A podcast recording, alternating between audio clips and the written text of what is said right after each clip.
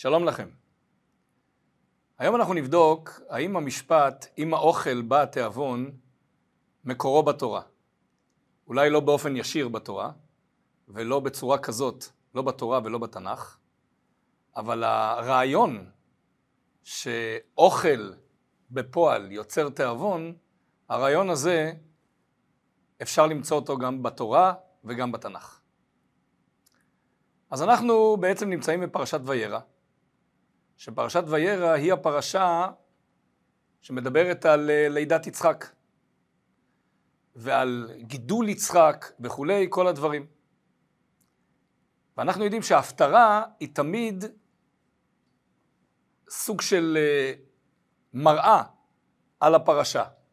כיוון שהיה זמן שהיה אסור לקרוא בתורה, אז חכמים תיקנו לקחת קטע איפשהו מהנביאים, לקחת קטע שהוא תואם את הפרשה, משהו מסוים בפרשה, ולקרוא אותו במקום הפרשה, וזה נקרא ההפטרה. עד היום נשאר לנו, כמובן בכל קהילות ישראל, שאחרי סיום קריאת התורה, אחרי שכבר סוגרים את ספר התורה, מתחילים לקרוא הפטרה בנביא. אז ההפטרה של פרשת וירא היא ההפטרה בספר מלכים, שמתחילה במילים אישה אחת מנשי בני הנביאים צעקה אל אלישע לאמור עבדך אישי מת. הרקע לסיפור הוא בעצם העובדה שאשתו של עובדיה, שעובדיה היה מסור, היה נביא, והיה מסור לכל נביאי השם, והכיל והשקע אותם. אשתו של עובדיה באה לספר לאלישע שעובדיה מת, ונשאר לה הרבה חובות. והנושה, כלומר, מי שעובדיה היה חייב לו כסף, בא לקחת את שני ילדיי לעבדים. מרוב שיש חוב ואני לא יכולה לשלם את החוב, הוא בא לקחת את העבדים ודרך זה להחזיר את החוב. אז היא צועקת אל אלישע, איך אפשר להגיע לכזה מקום נמוך? הרי אתה יודע שבעלי היה ירא את השם, בעלי עשה חסדים עם כל האנשים שהיו יראי השם. ולמה מגיע לי כזה דבר? איך אני יכולה להינצל מהמקום הנמוך הזה שאת שני הילדים שלי באו לקחת לעבדים? אלישע אומר לה, מה יש לך בבית? היא אומרת, אין לי כלום. נשאר לי כלי קטן שנקרא אסוך שמן. כלומר, כלי קטן שאיתו ממלאים את השמן, כשיש כמויות של שמן ורוצים למלות בתוך פחים קטנים, או בתוך כמויות יותר קטנות, אז משתמשים בכלי הזה כדי למלות במקומות הקטנים יותר. זה מה שיש לי בבית. אומר לה אלישע, תיקחי כלים מכל השכנים, תשימי, ותתחילי לסוך שמן, תתחילי להוריק שמן. והיא עושה את הפעולה הזאת, והשמן לא נגמר.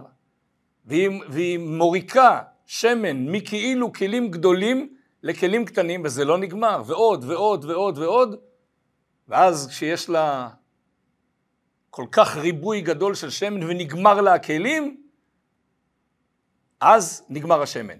נגמר את השמן, ואז היא לוקחת את כל הכלים האלה, בדבר אלישע כמובן, ומוכרת אותם, משלמת לנושה, והוא לא לוקח לה את הילדים. עד כאן הסיפור המקראי כמו שהוא, כמו שאנחנו מכירים אותו, מה שנקרא בפשוטו של מקרא.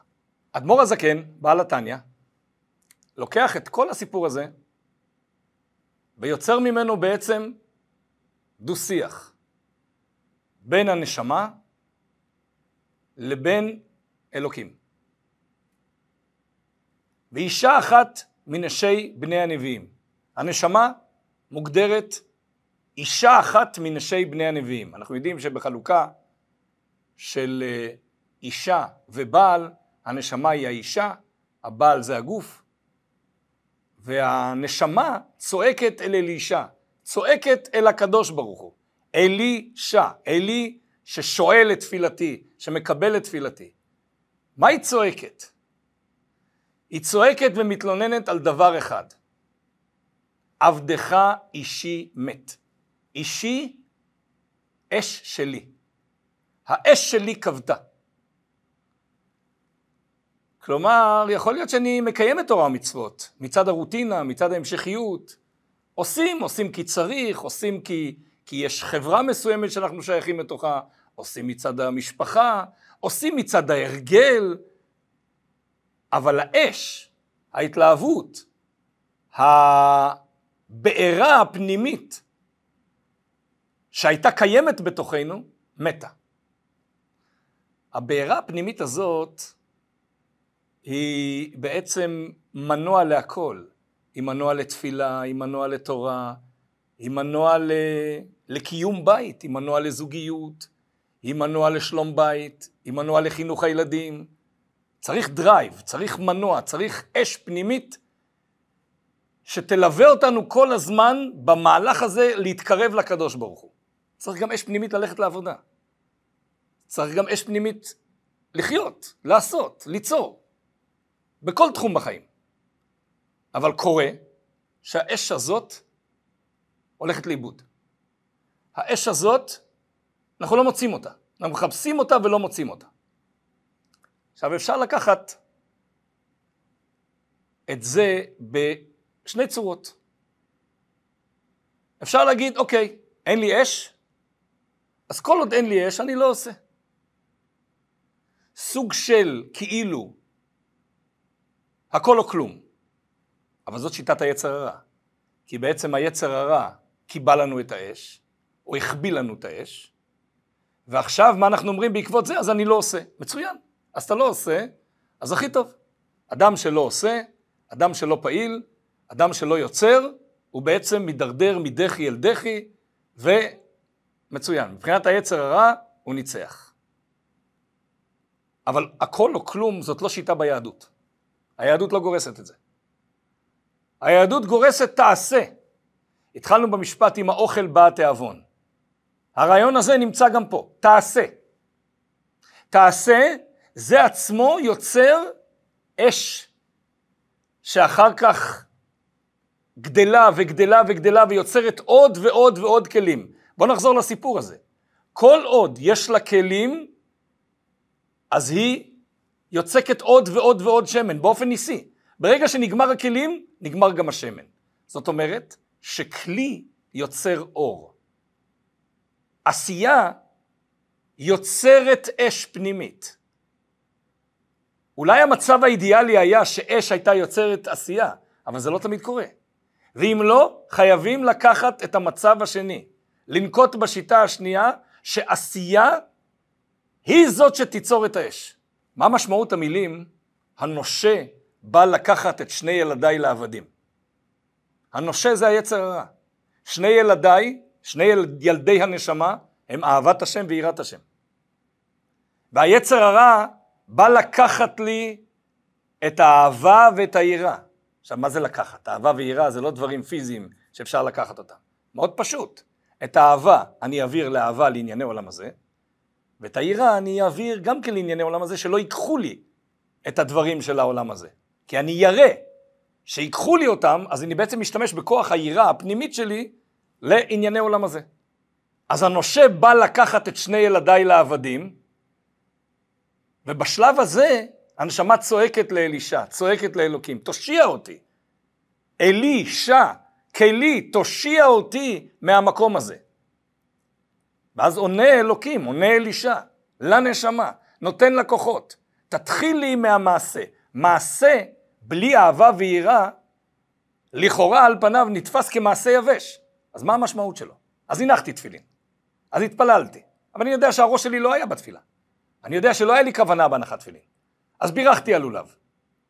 זה גם עונה לשאלה, אנחנו רואים חבדניקים בכל אה, כל פינות העיר ובבתי רפואה ובתי כלא ומחנות צבא, מניחים תפילין, מברכים על לולב, נותנים לחיילים מצה. מה המשמעות של הפעולה הפשוטה, הלכאורה, בלי כוונה, שלמעשה תפסו חייל באיזושהי תחנה מרכזית והניחו את התפילין, ואחרי שתי דקות נגמר הטקס. היה מעורב בזה אהבת השם? לאו דווקא. היה מעורב בזה יראת השם? לאו דווקא. אבל כאן אומר אלישע, כלים ריקים אל תמעיטי, תתחילי מהכלי. אז הנחת איתו תפילין, קידשת אותו.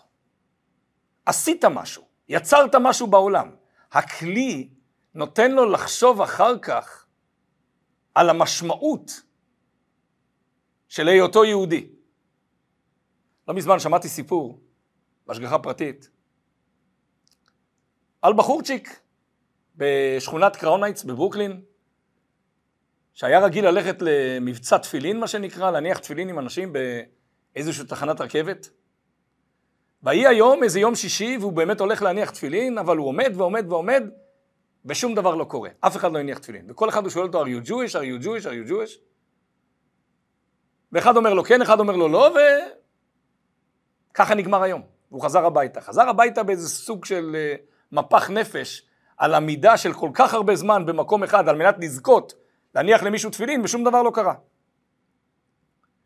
מה שלא ידע אותו בחורצ'יק, שהיה יהודי שבאמת מיהר באותו יום שישי ויצא מהתחנת אה, רכבת ופגש את אותו בחור והוא שואל אותו, are you Jewish, האם אתה יהודי?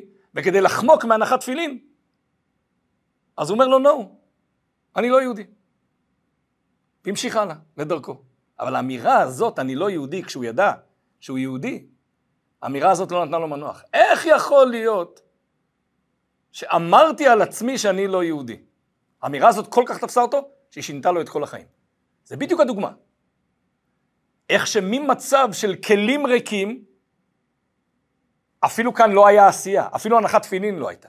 שאלו אותו שאלה, are you Jewish, האם אתה יהודי? והוא ענה לא, אבל איפשהו זה היכה בתוך הנשמה, וזה נתן איזשהו מכה בפטיש, במקום הכי פנימי של הנשמה, והנשמה צעקה לגוף, מה אתה אומר לו? איך אתה מעז להתכחש לעובדה הכי פנימית הזאת, להיותך יהודי? איך הגעת לשאול תחתית, לא משנה כמה אתה עסוק? לכזה מצב שאתה יכול להגיד שאתה לא יהודי? עד כדי כך. אבותיך מסרו נפש על הדבר הזה. אבותיך נרצחו בשואה על הדבר הזה. ואתה ככה אומר אני לא יהודי? והתחיל תהליך של התעוררות, כולל שכמובן הגיעה אהבה ויראה והכל. זאת אומרת, המעשה בדיעבד יוצר גם אור, יוצר גם שפע פנימי. לכן, כל הסיפור הזה הוא בעצם הדו-שיח של הנשמה עם הקדוש ברוך הוא. של הצעקה הפנימית הזאת, אין לי אהבה ויראה. הגעתי למקום כל כך נמוך, שהקשר הפנימי שלי עם הקדוש ברוך הוא חסר. יש לי כלים, אבל אין לי אור פנימי, אין לי חשק פנימי. והתשובה של הקדוש ברוך הוא, חשק מגיע לפעמים על ידי מעשה. לא להסתכל בצורה שטחית על מעשה ולהגיד, עשינו וי, הוא הניח תפילין, הוא התפלל, הוא בירך על לולב. יצרנו פה שיח של הנשמה עם הקדוש ברוך הוא. הכי גדול שיש. ולפעמים האור החוזר, הרפלקציה, יוצרת התחדשות בנשמה. עכשיו נכון שהמצב האידיאלי הרגיל הוא שאחרי שיש אהבת השם ויראת השם תבוא המצווה, נכון? אבל אנחנו לא תמיד במצב האידיאלי, והתורה מלמדת אותנו, בכלל, לא רק התורה, הנביאים, הכתובים, הקדוש ברוך הוא מלמד אותנו, שצריך למצוא פטנטים גם מסוג אחר. לפעמים צריך לחשוב בצורה יצירתית, בצורה הפוכה. וזה גם מעביר אותנו לחינוך ילדים. לא תמיד זה עובד בצורה הישירה, שמה שחינכנו זה מה שקורה בצורה אה, אידיאלית, אנחנו מחנכים לערכים, אנחנו מחנכים לתורה, למצוות, להשתפרות, לקרבה לקדוש ברוך הוא, וכך גם הילדים זה קורה להם, והם צומחים בתוך ערוגה כזאת של אה, קרבה ועשייה למען שמו באהבה. זה לא תמיד קורה, ולפעמים זה קורה הפוך. אז מה אנחנו נעשה? שברו את הכלים ולא משחקים? אז עכשיו אנחנו נגיד מה? אז אנחנו לא מחנכים יותר? אנחנו צריכים להמשיך ולבקש בדרכי נועם ובדרכי שלום גם עשייה יבשה, גם השתתפות כאילו יבשה בתוך הערכים המשפחתיים, כמו קידוש, כמו סעודת שבת, כמו הדלקת נרות שבת, כמו הדלקת נרות חנוכה, כל דבר שקשור בעשייה משפחתית חינוכית, להמשיך ולהשתתף. גם לאותו ילד שלא נמצא בתלם. והעשיות האלה לפעמים יוצרות בצורה הפוכה חשק ואהבה ויראה להשתתף בזה מתוך תחושה יותר חזקה של שייכות. אז בעצם המסר של הפרשה, המסר של ההפטרה, הוא שכלים ריקים אל תמעיטי. לא להתייחס בזלזול לעשייה חיצונית, כי לפעמים העשייה החיצונית היא זאת שיוצרת את האור ואת השפע הפנימי. אז התחלנו בפתגם, עם האוכל בא התיאבון, עם המסגרת, עם המצוות, מגיע גם האהבה והיראה. שיהיה לכולנו בהצלחה ובשורות טובות.